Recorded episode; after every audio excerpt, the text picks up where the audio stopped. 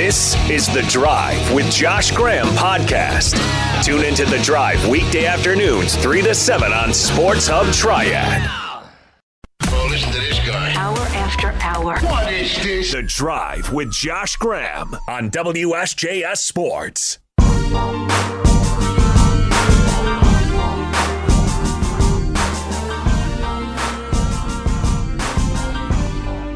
After a fun couple of days at ACC kickoff, it's good to be home in our Kernersville studios. Today, you're going to hear from all four of our state's ACC quarterbacks on the show, including Devin Leary in about five minutes. But since we got off the air in Charlotte last night, quite a bit of information's leaked out on this Texas and Oklahoma to the SEC saga. It went from something that was easy to dismiss to the topic of the day yesterday, day two at kickoff, to something that seems pretty undeniable at this point. It almost looks like a done deal.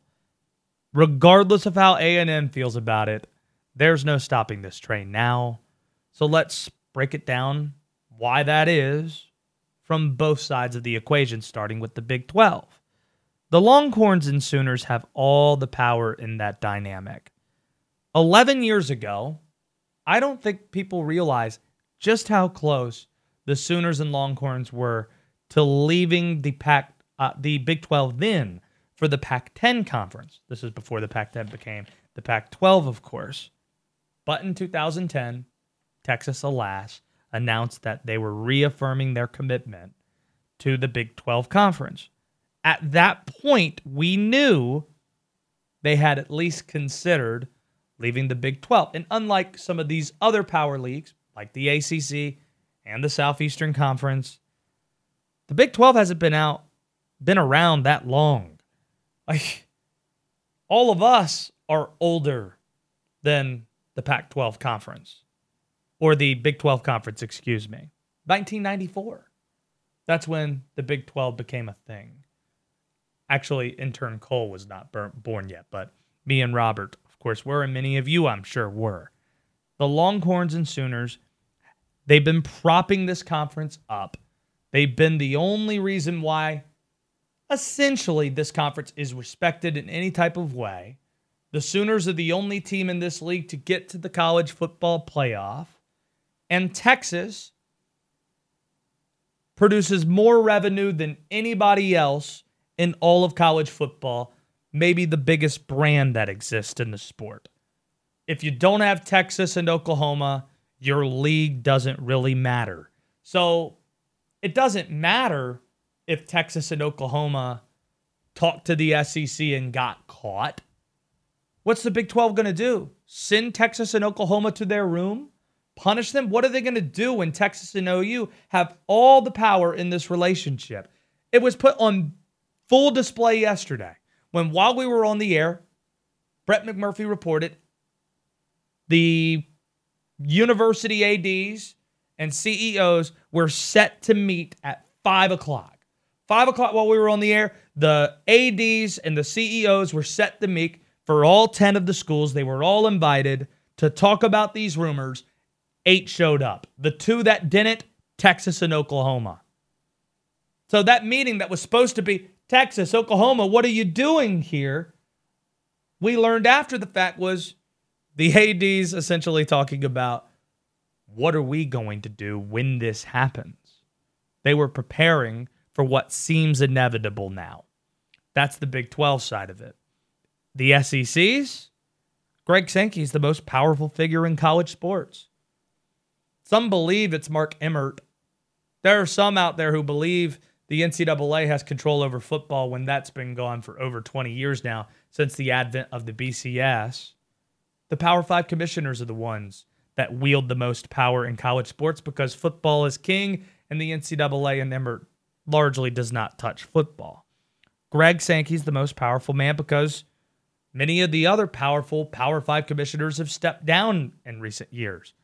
The Pac 12 has a new conference commissioner. John Swofford just stepped down with the ACC after 25 years. Jim Phillips replacing him, of course. And Kevin Warren had a rough go in his first year with the Big Ten, didn't really handle COVID that well. Greg Sankey is decorated. He's now tenured and he has control over his league to the point where they can talk to Texas and Oklahoma and have nobody know about it for 6 months including Texas A&M who they wanted to keep this from. They kept A&M in the dark intentionally because they knew A&M would not approve of this and it's not going to matter because Sankey has the power here to push this through and get this done. We we talked about an 11 to 3 vote. That's what you need to get this through. Screw the vote. Sankey has enough power to get a 14-0 decision, a unanimous unanimous decision even if we know it's not unanimous. Texas A&M they it's pretty clear they're the ones that leaked this here as a Hail Mary to try and stop it. The moment they learned about it after being kept in the dark, they leaked it to this Texas A&M reporter for the Houston Chronicle. He puts it out there. It starts a bleep storm, but at this point it's too late because again, Sankey has the power to get it done just as long as Texas and Oklahoma want to do it, and it's clear that they do, and the Big 12 can't stop them because those two schools have the power in that conference. End of story. If we're going to talk about why, I understand the question from a competitive standpoint.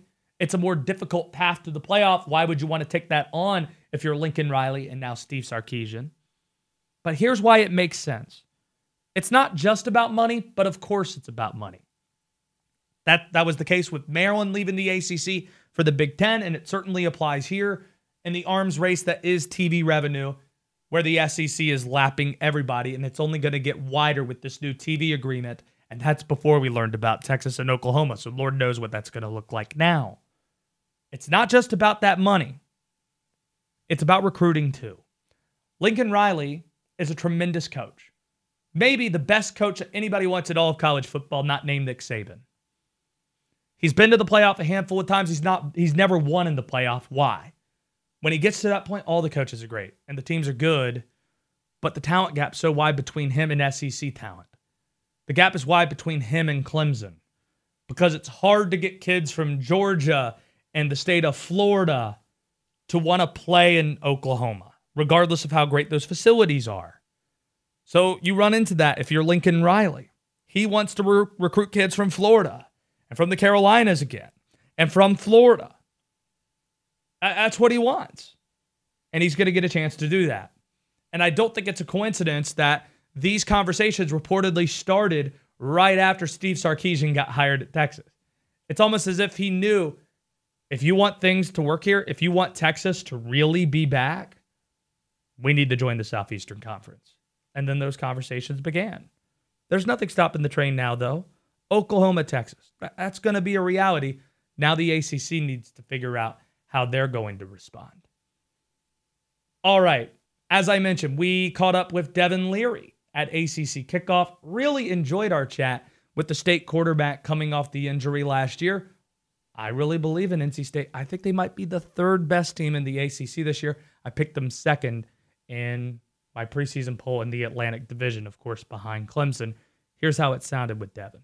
The last time we had a chance to see you, you were being taken off the field, and so many were concerned. So let's talk about that first and your journey to get back to where you're at right now, Devin. When you're taken off that type of way and you get the initial prognosis, how concerned are you at that point?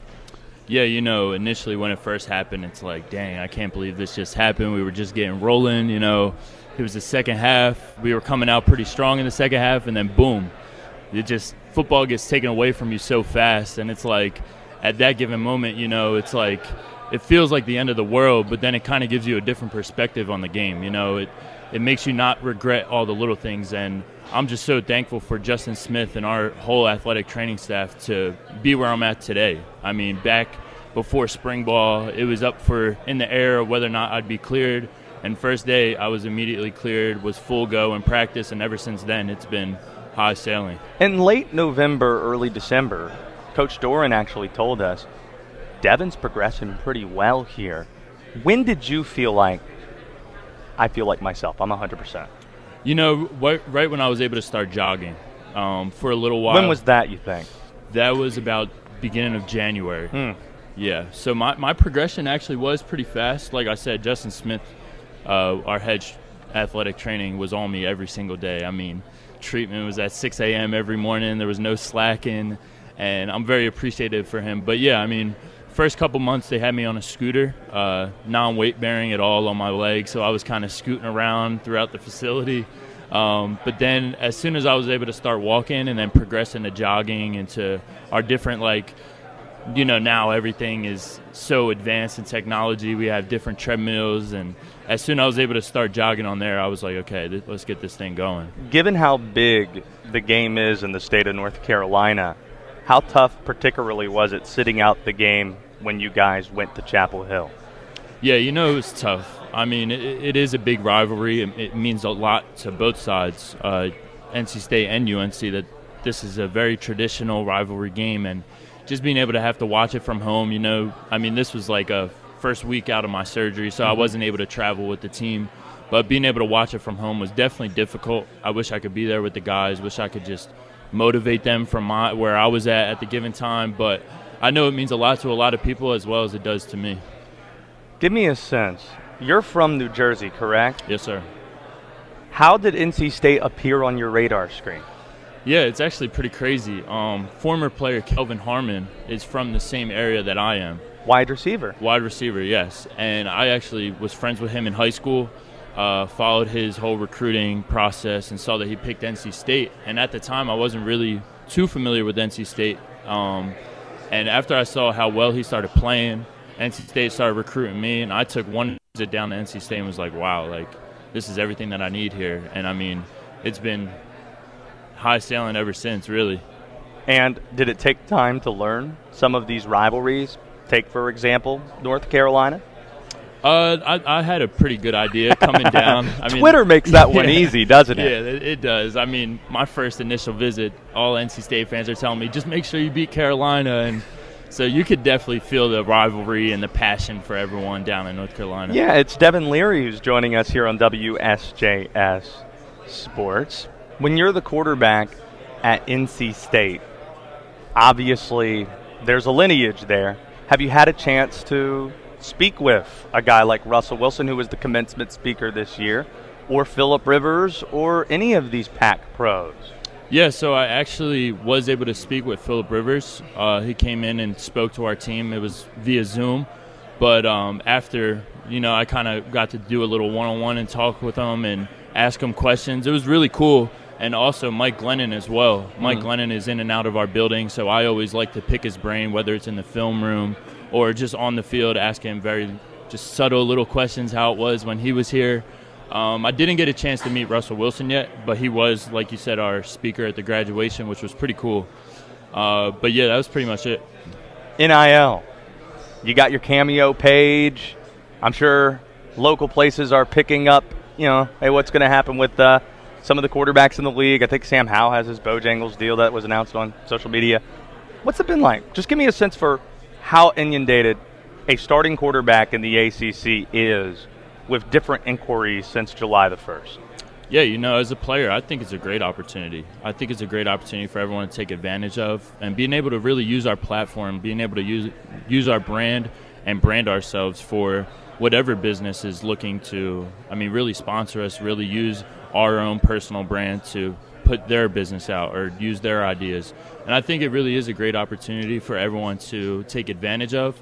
Um, as far as myself, like you said, I've, I've done the cameo, um, but uh, I think the more and more I learn about it, the more and more I'll dive into it. As of right now, I'm not fully like kn- know all the full regulations and Sure. everything. Yeah.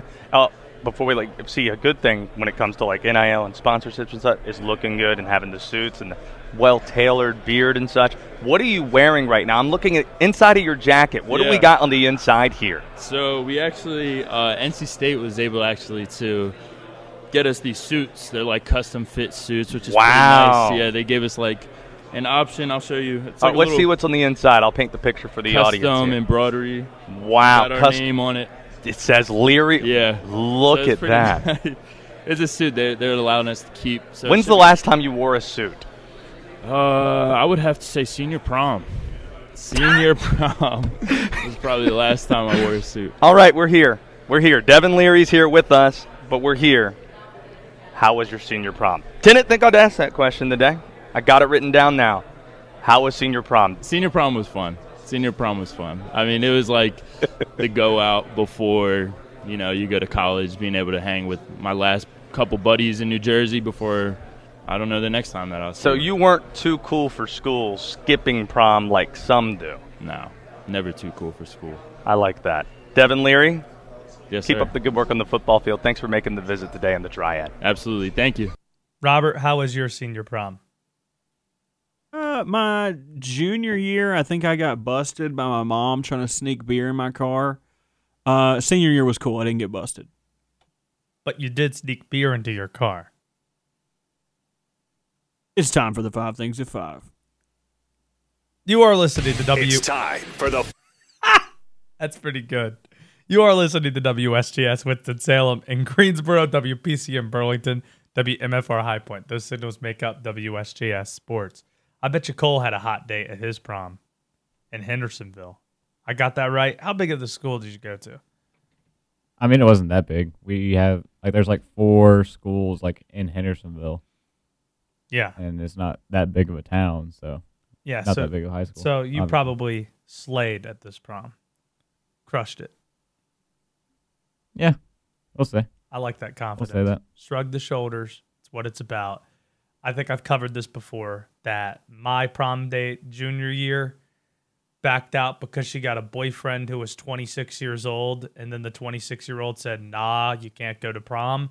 And then my senior year, like Robert's junior year, my prom date got caught with a bottle of something in her book bag the week before prom. And then her parents said, yeah, you can go with Josh because he's nice, but we're going to be driving you to and from, so we can't pick you up. I love butt stuff. I hate spiders. I stole a pen from the bank. I cried during About a Boy. Moving on. The Drive with Josh Graham on WSJS Sports.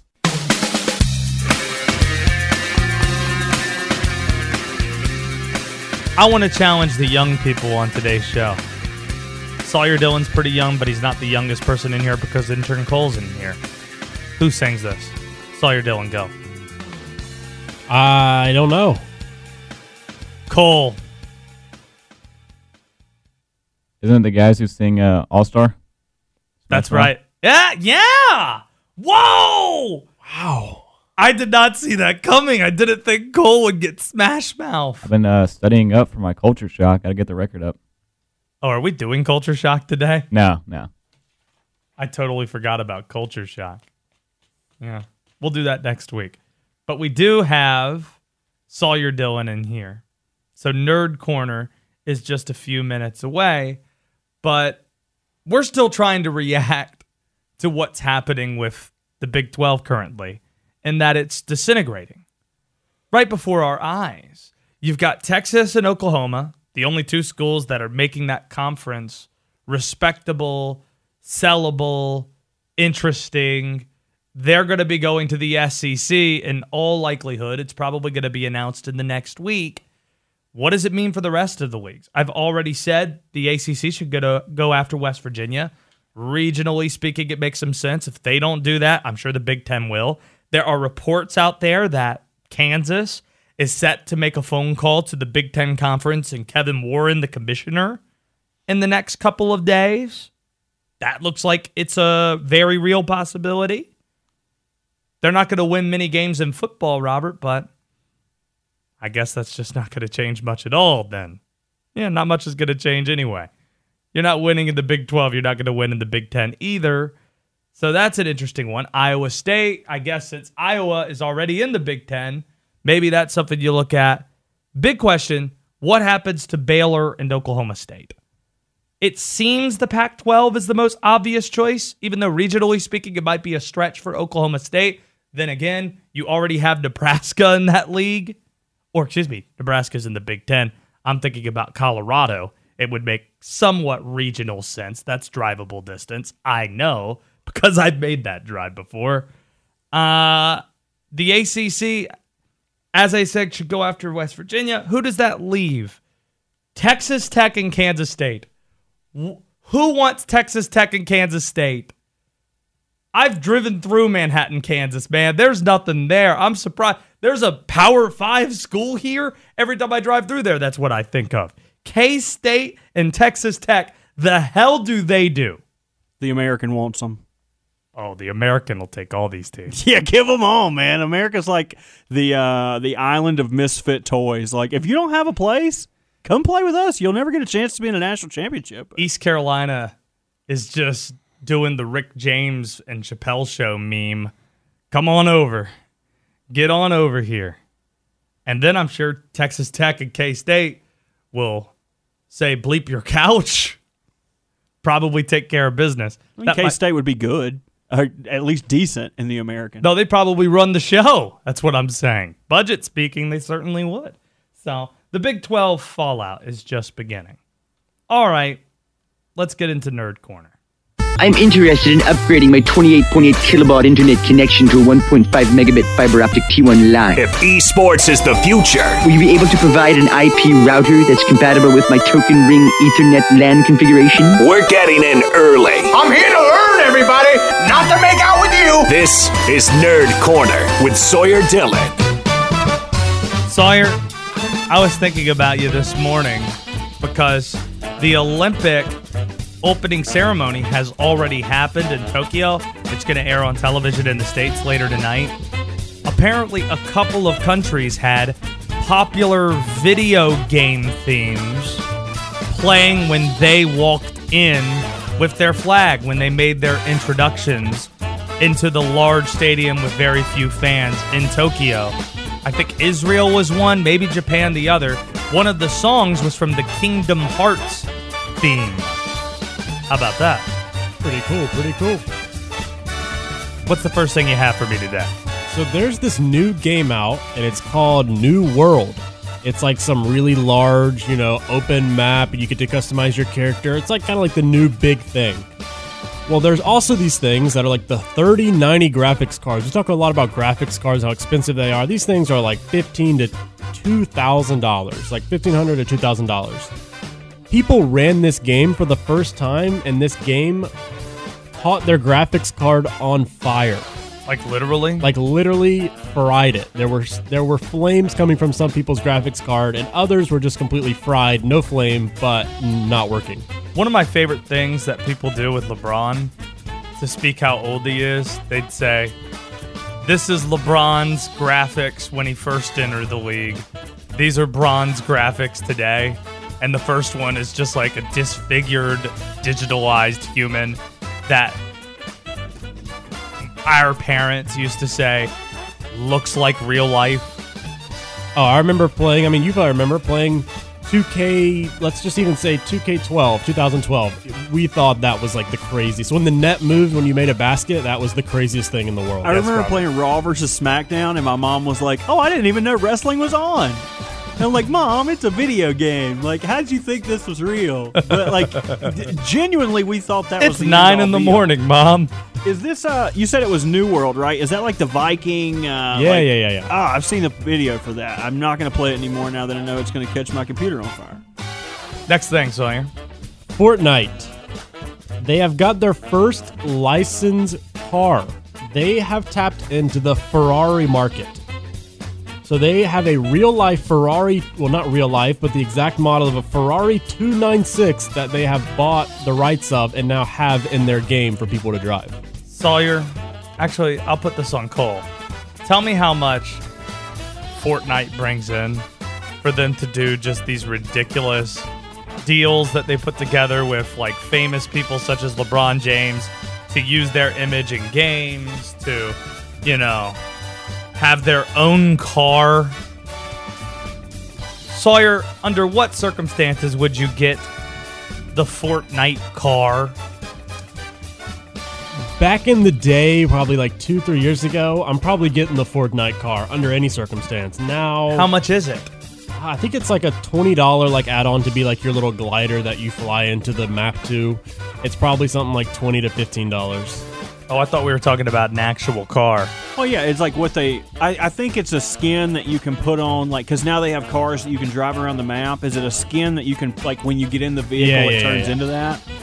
I haven't seen anything they've put out that's more than twenty dollars, but it's also ridiculous because like none of this is tangible. Like all of it is on the game. Like if your account got hacked or you got banned, you would never be able to see or use this stuff again. But I think Cole has your uh, Fortnite. In. Yes, Cole.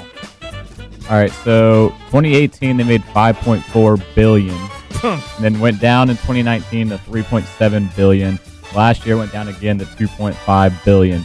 To put it in perspective, ESPN vastly overpays for the NBA in terms to televi- televise it for a year. When that massive pay hike went up for salary caps because of that deal ESPN went to, it was slightly less, I believe, than $2 billion ESPN pays each year to broadcast the NBA, which includes the NBA Finals. Also, to put in perspective, David Tepper paid $2.3 billion by himself to buy an NFL franchise. So let's have a Fortnite, the Carolina Fortnites. The Carolina Fortnites. Oh, dear It's time Lord. for a rebrand. Robert, would you rather, if you could have a Fortnite car, a car from a Fortnite game, or the Wienermobile, what would you choose? I would take the Ferrari for sure. That's a way nicer car. All right, last thing, Sawyer. So we talk about Snoop Dogg and how he's like a really good Madden player. He is. Snoop Dogg has made the news of gaming uh, once again. He streams on Twitch, only to like a couple hundred people, but he's still, and it's not, you know, the best stream, but he streams on Twitch. His stream has been muted for a whole week and he has no idea. So he's going live with no audio, thinking that everything's fine, but he doesn't read his chat, so no, he doesn't know that people can't hear him or anything he's doing, and he's just playing like he's oblivious. As a streamer yourself, what do you think has happened here with Snoop? Well, I've done it before where, like, you know, your mic isn't on for like five minutes, but usually someone will be like, hey, we can't hear you. And I'm like, oh, my mic's just turned off. Um, he is just so, like, I guess in his Madden game that he doesn't even realize that he has no audio, not just his mic, no game audio, no mic audio, no follower sounds. Like, it's just straight muted. And all you see is Snoop Dogg concentrating on this Madden game. Is this worse than uh, what happened the last time he was in the news? Didn't he like freak out and leave his stream on? He like He had he had the rage incident where he banged the table a bunch of times and Oh, I had a bunch that. of expletives. I think we just had it on. Nerd Corner. Like Yeah. he did. He, he just left his stream on. I think I saw he got muted because he was playing music, and Twitch like doesn't. There's copyright issues with that, like playing actual songs. So they muted his stream so he, his music couldn't come out, and then he just never was able to turn it back on or fix it. And that's been Nerd Corner with Sawyer Dillion. Follow his Twitch stream at SaulJTV. Starting to pick up in popularity. At SaulJTV. What's the most embarrassing thing you've done on the stream? Like by accident. Uh, one time I spilled a drink and then I got up to clean it and it spilt perfectly that it looked like I peed my pants. So now there's a screenshot of me looking like I peed my pants out there on the internet. Oh, that's great. That is fantastic. Robert, I want you to find that picture. So that way we can use it. Every single time we have Sawyer on for Nerd Corner, that could be the picture that we use on our social media. That's that's the way we should go about doing things. I've done my fair share of embarrassing things. Robert could tell you. I sweat a lot. I one time made Robert Walsh look up where Houston Baptist is located. That's a pretty, or excuse me, Dallas Baptist. Even worse. Where's Dallas Baptist located? Hmm. Yeah. Anytime you do this talking live thing, things are bound to go wrong. Here's a question I have Is it a sin to win a church league basketball game by 60 points? One NFL quarterback doesn't think so, and we'll discuss next. Check, check. All right, ready? Here we go again. This is The Drive with Josh Graham on WSJS Sports.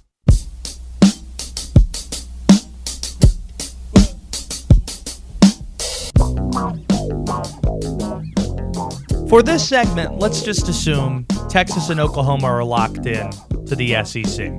It seems like we're headed that way. Let's say that's going to happen. The SEC expands to 16. How should the ACC respond? Well, pretty obviously, they probably need to respond with their own expansion.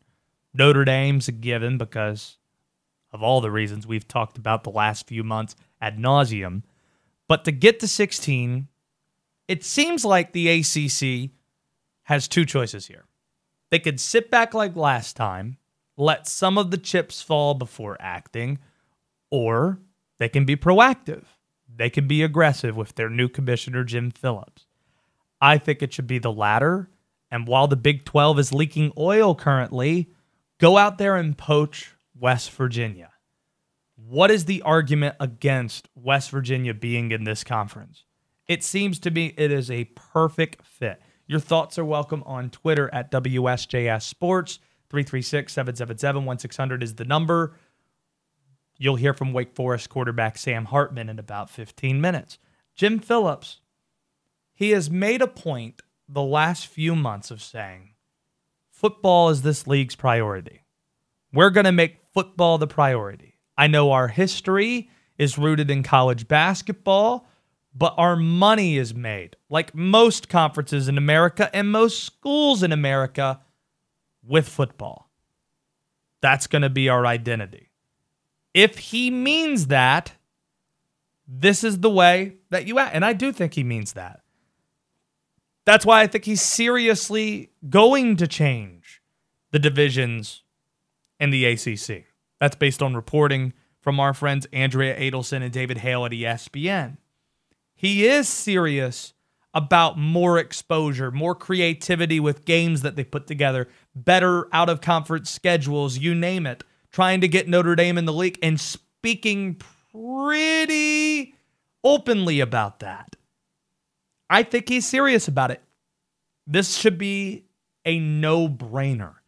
If Texas and Oklahoma are getting the SEC to 16, this should be the ACC's answer after Notre Dame. It does strengthen the football portfolio. All of us know West Virginia fans. They are everywhere here in the state of North Carolina and all across the eastern seaboard. The budget is top 40 in the country, more than several ACC schools.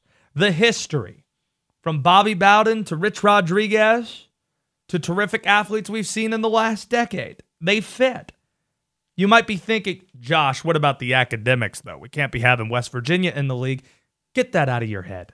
This is about football. Football's the priority, not academics here. If it was all about academics, Louisville wouldn't be in the league, and North Carolina wouldn't be having an AFAM scandal a dozen years ago. This is about money. And the way you make money is being good at football. Jim Phillips knows this. And if the SEC is already lapping you in terms of TV revenue, what do you think they're going to do when they add the Longhorns and Sooners?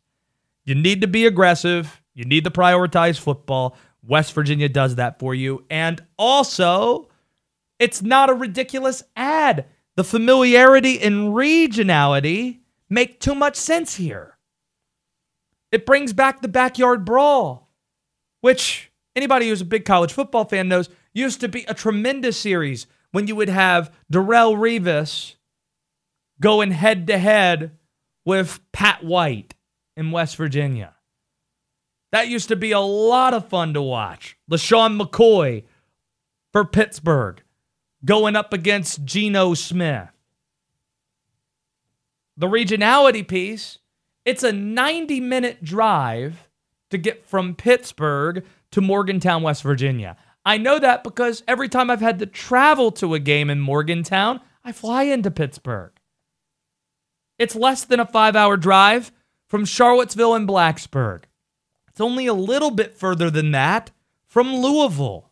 West Virginia touches the states of Kentucky, Pennsylvania, and Virginia. And if we're going to talk about basketball, it would satisfy those coaches too. What other school checks all those boxes of budget, football pedigree, fan base, and also basketball pedigree. Wh- what is it?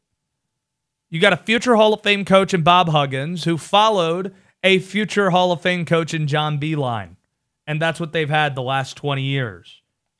West Virginia is the best option. The Big 12's leaking oil. They make too much sense regionally, financially, familiarity speaking, budget speaking, football and basketball speaking. What are we talking about here? If you're the ACC, that is the move. Let's go to Tyler in Greensboro. 336 777 1600 if you want in. Tyler, your thought on expansion's what? Josh, I agree with you a million percent. Uh, I've been saying something that's similar. I actually think that if they can get in the, the Notre Dame and West Virginia to get them in the conference, you have 16 teams. Shake things up. You know, 2021 is a little different moving forward. I think you could break up the conference into four 14 pods. Then you could have Florida State, Miami, Georgia Tech, Clemson in a pod. You could have four North Carolina schools in a pod. You're going to have Virginia, Virginia Tech, uh, Pitt, West Virginia in a pod, and then you've got BC, Syracuse, Notre Dame, and Louisville in a pod. So part of the idea with expansion, part of the complaint at least, is that you don't have enough pollen or cross pollination between the two sides. You never see like Wake and Carolina play. They have to schedule non-con games just to be able to see each other in a decade. Well, if you have the pod system, you rotate which pod you play against every season, so that way you sort of prevent that stagnation. Maybe that's enough to get Notre Dame excited, maybe not. But at least if you go get West Virginia, you'd be proactive. If Notre Dame doesn't want to put all their chips on the table, kick them out. Right? I know it's a football driven thing, and, and last year was great for ratings and revenue. If they don't want in, uh, basically, I, I guess the old term is blank or get off the pot. There pot. you go. Yeah. So Notre Dame needs to either blank or get off the pot. Yeah. I appreciate you uh, on the show today, Tyler. Thanks for the call. He certainly bleeped. He did not just get off the pot there, Robert, I think. Notre Dame, you're right. It's time to put the pressure on them. There are coaches in the league that I've talked to off the record who have told me, and this has been reported other places too, they could not believe they allowed Notre Dame to do what they did last year. That was the opportunity to tell them listen, you don't want to lose a season of revenue not being able to play football. We'll work you into our schedule if you agree to help us out and you join our league full time. You join us as a football member. A lot of coaches in the league were ticked off they didn't force their hand there. There are a lot of people with Notre Dame ties in the Atlantic Coast Conference in powerful seats. Jim Phillips, the commissioner, you know, Boo Corrigan at State, Bubba Cunningham at uh, Carolina, Nina King at Duke. I don't think that's a coincidence. You got to start, you know, start the uh, the the bum rush here. Got to flank them and say, listen, this this is the time now. We need you in the league. You have a lot to lose if you don't join this conference. There are some opportunities here. You can only join our league. That's what you agreed to, and John Swofford got you to sign on for the five game agreement. If you don't do it, well, those are five games you had to schedule, and people schedule years out now. I think there are games on the books in 2036 and 2037 in college football. You got to figure that out. And also, you're kind of hurting the other teams in your conference too, because every other team is in the Atlantic Coast Conference and has found a home there close to the next, uh, close to the last decade. The ACC has been a great partner and has bent over backwards to help Notre Dame. It's now time for Notre Dame to do what's physically responsible for themselves and be a good partner back to the ACC. I've felt that way for a very long time. Robert, before we get to Sam Hartman, it's Friday. I feel like we should be exuding optimism and positivity on this Friday. So we play weekly positivity.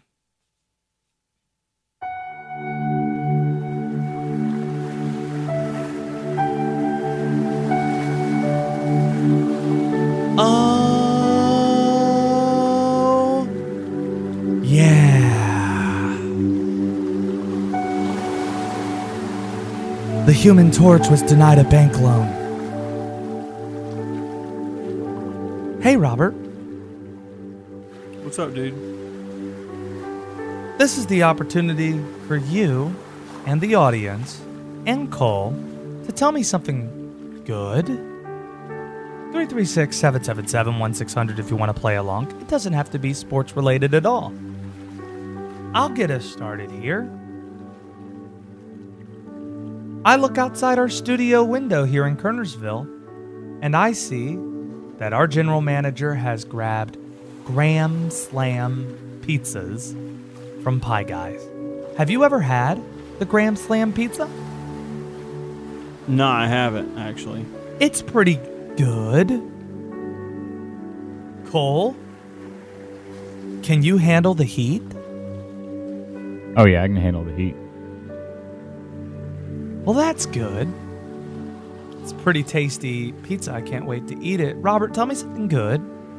Uh, something good. I've been really impressed with uh, the Dave show lately. The last two weeks, I've just been blown away at the how good the episodes have been. Uh, it was kind of a slow season at first. Season two is here. Yeah, season two's out. They're like five episodes deep. Um, the last two weeks, I thought, have been the best episodes of the entire series.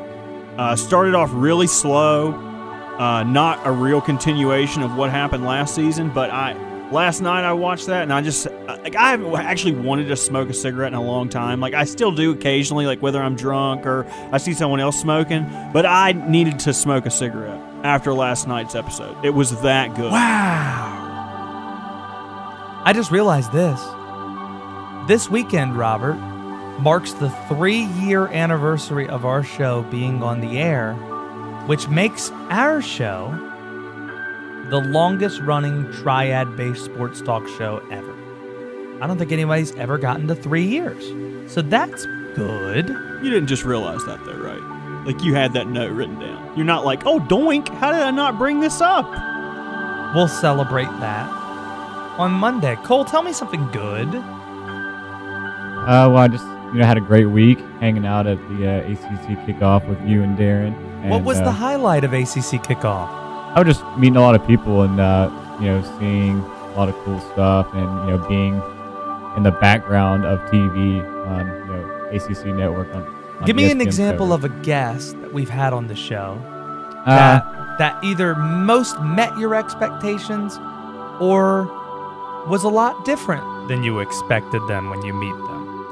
Uh, Mack Brown was pretty cool. Um, I thought it was pretty funny, like when he put his Jordans up on our desk as we were talking to him. Flexible, that man. Yeah, flexing off his uh, flexing off his J's, and then uh, Wes Durham. It was great to catch up with him and uh, hang. You know what we posted with me, him, and Darren, just some Elon guys hanging out. Mighty Elon. We ticked off Connor O'Neill and Alec Campbell and others who wanted a part of that picture as well.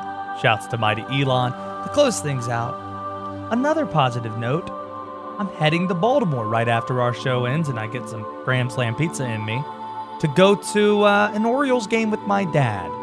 We were invited by John Means and his wife Caroline. They've been great. And we're going to see Max Scherzer probably shred our beloved baseball team. But a couple months after my dad almost experienced the worst that can happen with COVID, uh, watched a no hitter, got inspired as a result, became a viral story, connected with the pitcher that threw it, and now we're finally going to get to go to a baseball game together. We're really excited about that. And that's been weekly positivity. Coming up, we've saved maybe the best conversation we had at ACC kickoff for last. It's Wake quarterback Sam Hartman. Find out which legendary rapper he named one of his dogs after.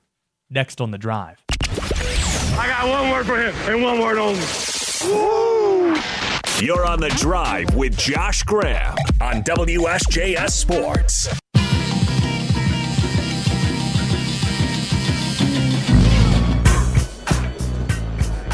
Back at kickoff, and we've got Sam Hartman here, Wake Forest quarterback.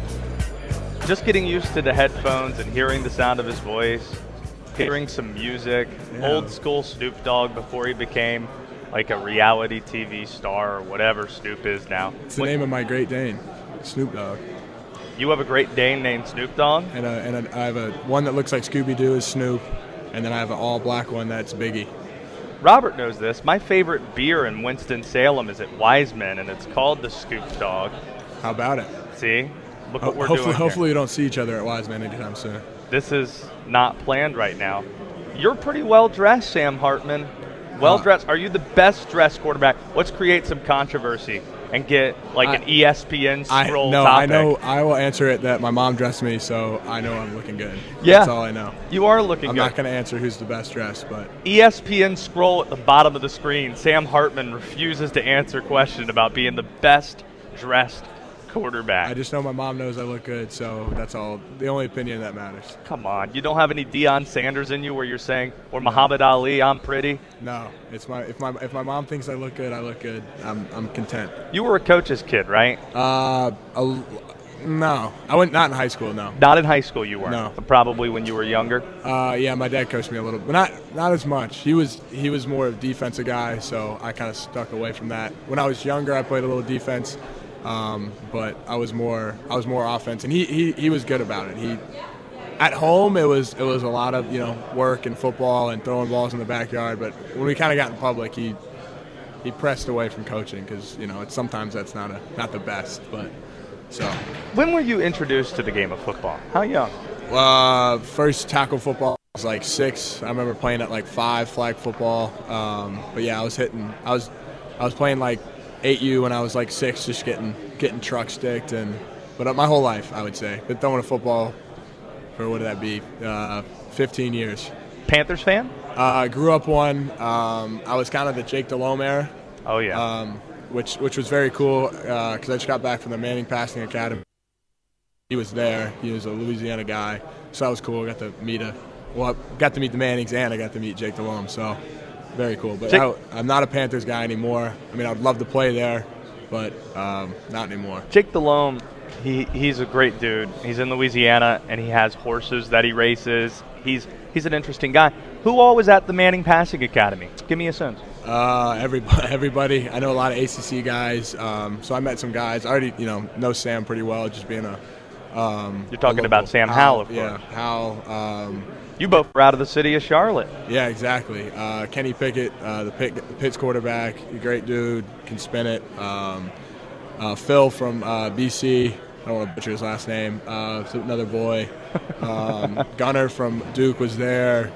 Um, Miami, uh, the King was there as well. All great guys. It was a very cool I- experience. Is it a competitive environment, even in that spot? It, I mean, uh, you know, you got 42, I think, D1 or quarterbacks in there. Yeah, I mean, it's always going to be competitive, but it was it was all in good nature, and uh, unfortunately, the weather wasn't great. A lot of rain, so we didn't really get to throw much. We threw once, and you know, it was it was pretty relaxed. You know, you kind of at that point, it was just kind of cool to see other guys throw football, and you know, you see them on TV, and and now you kind of get to meet them in person, and you know, I probably 20 guys from there that I'll be keeping up with and, you know, have them on Instagram and be watching across the country. So, you know, at like 12 o'clock after a game, it'll be, you know, 8 at, uh, out in like Oregon or something, and I'm watching AB play.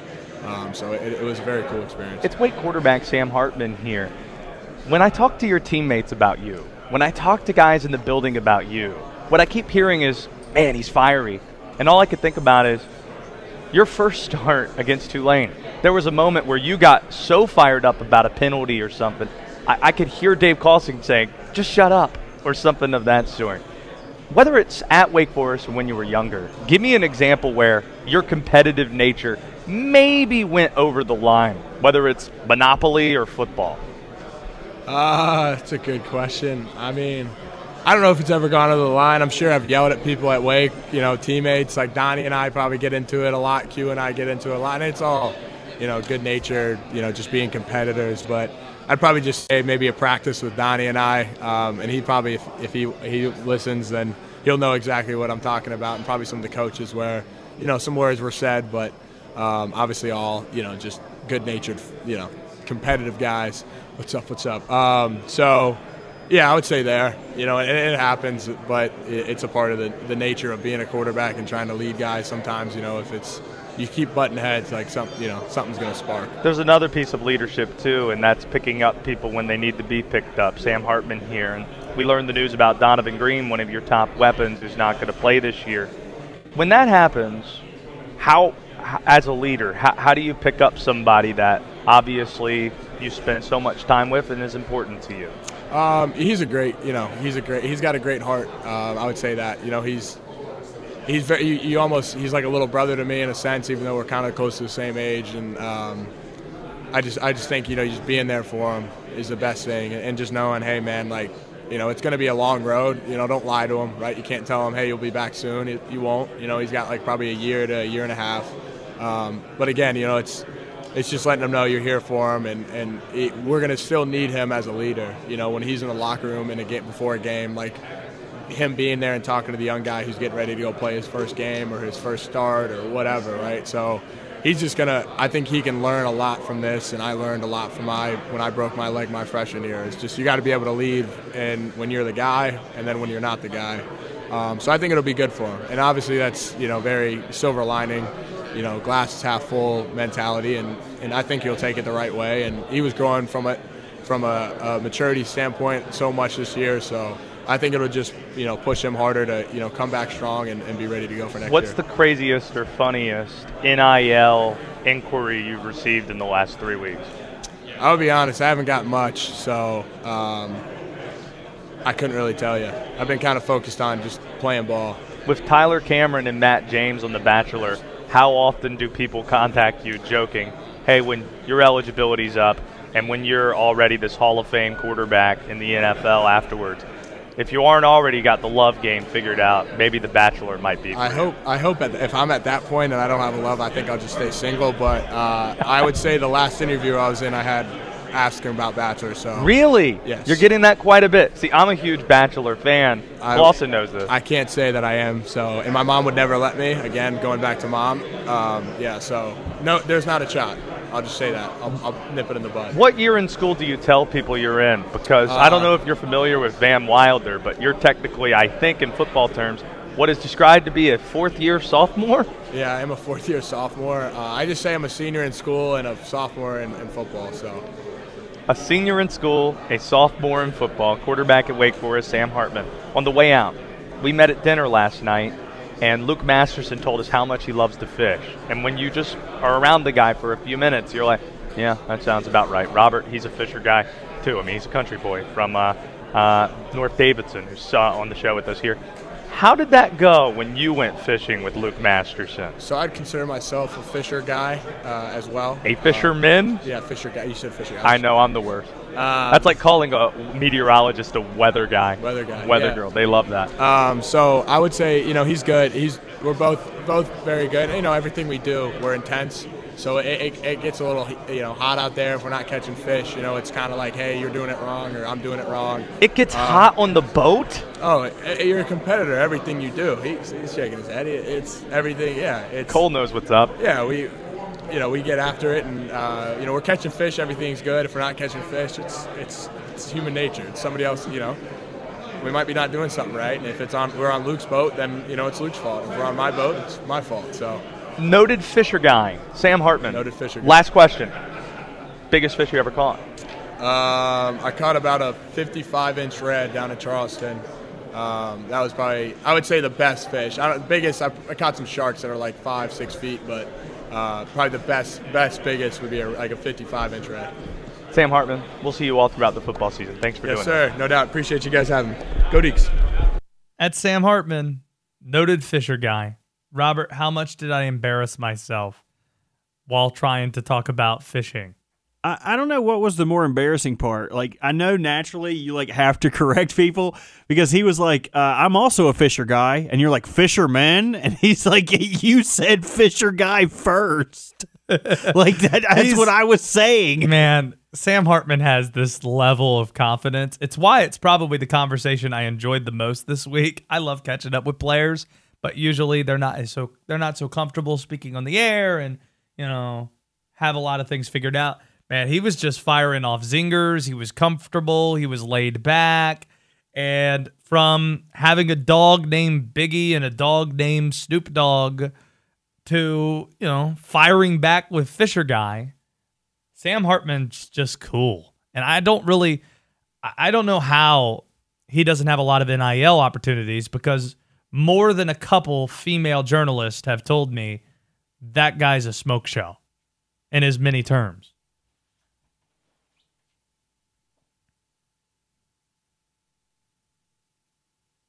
If you had to kiss one ACC quarterback, who would you kiss?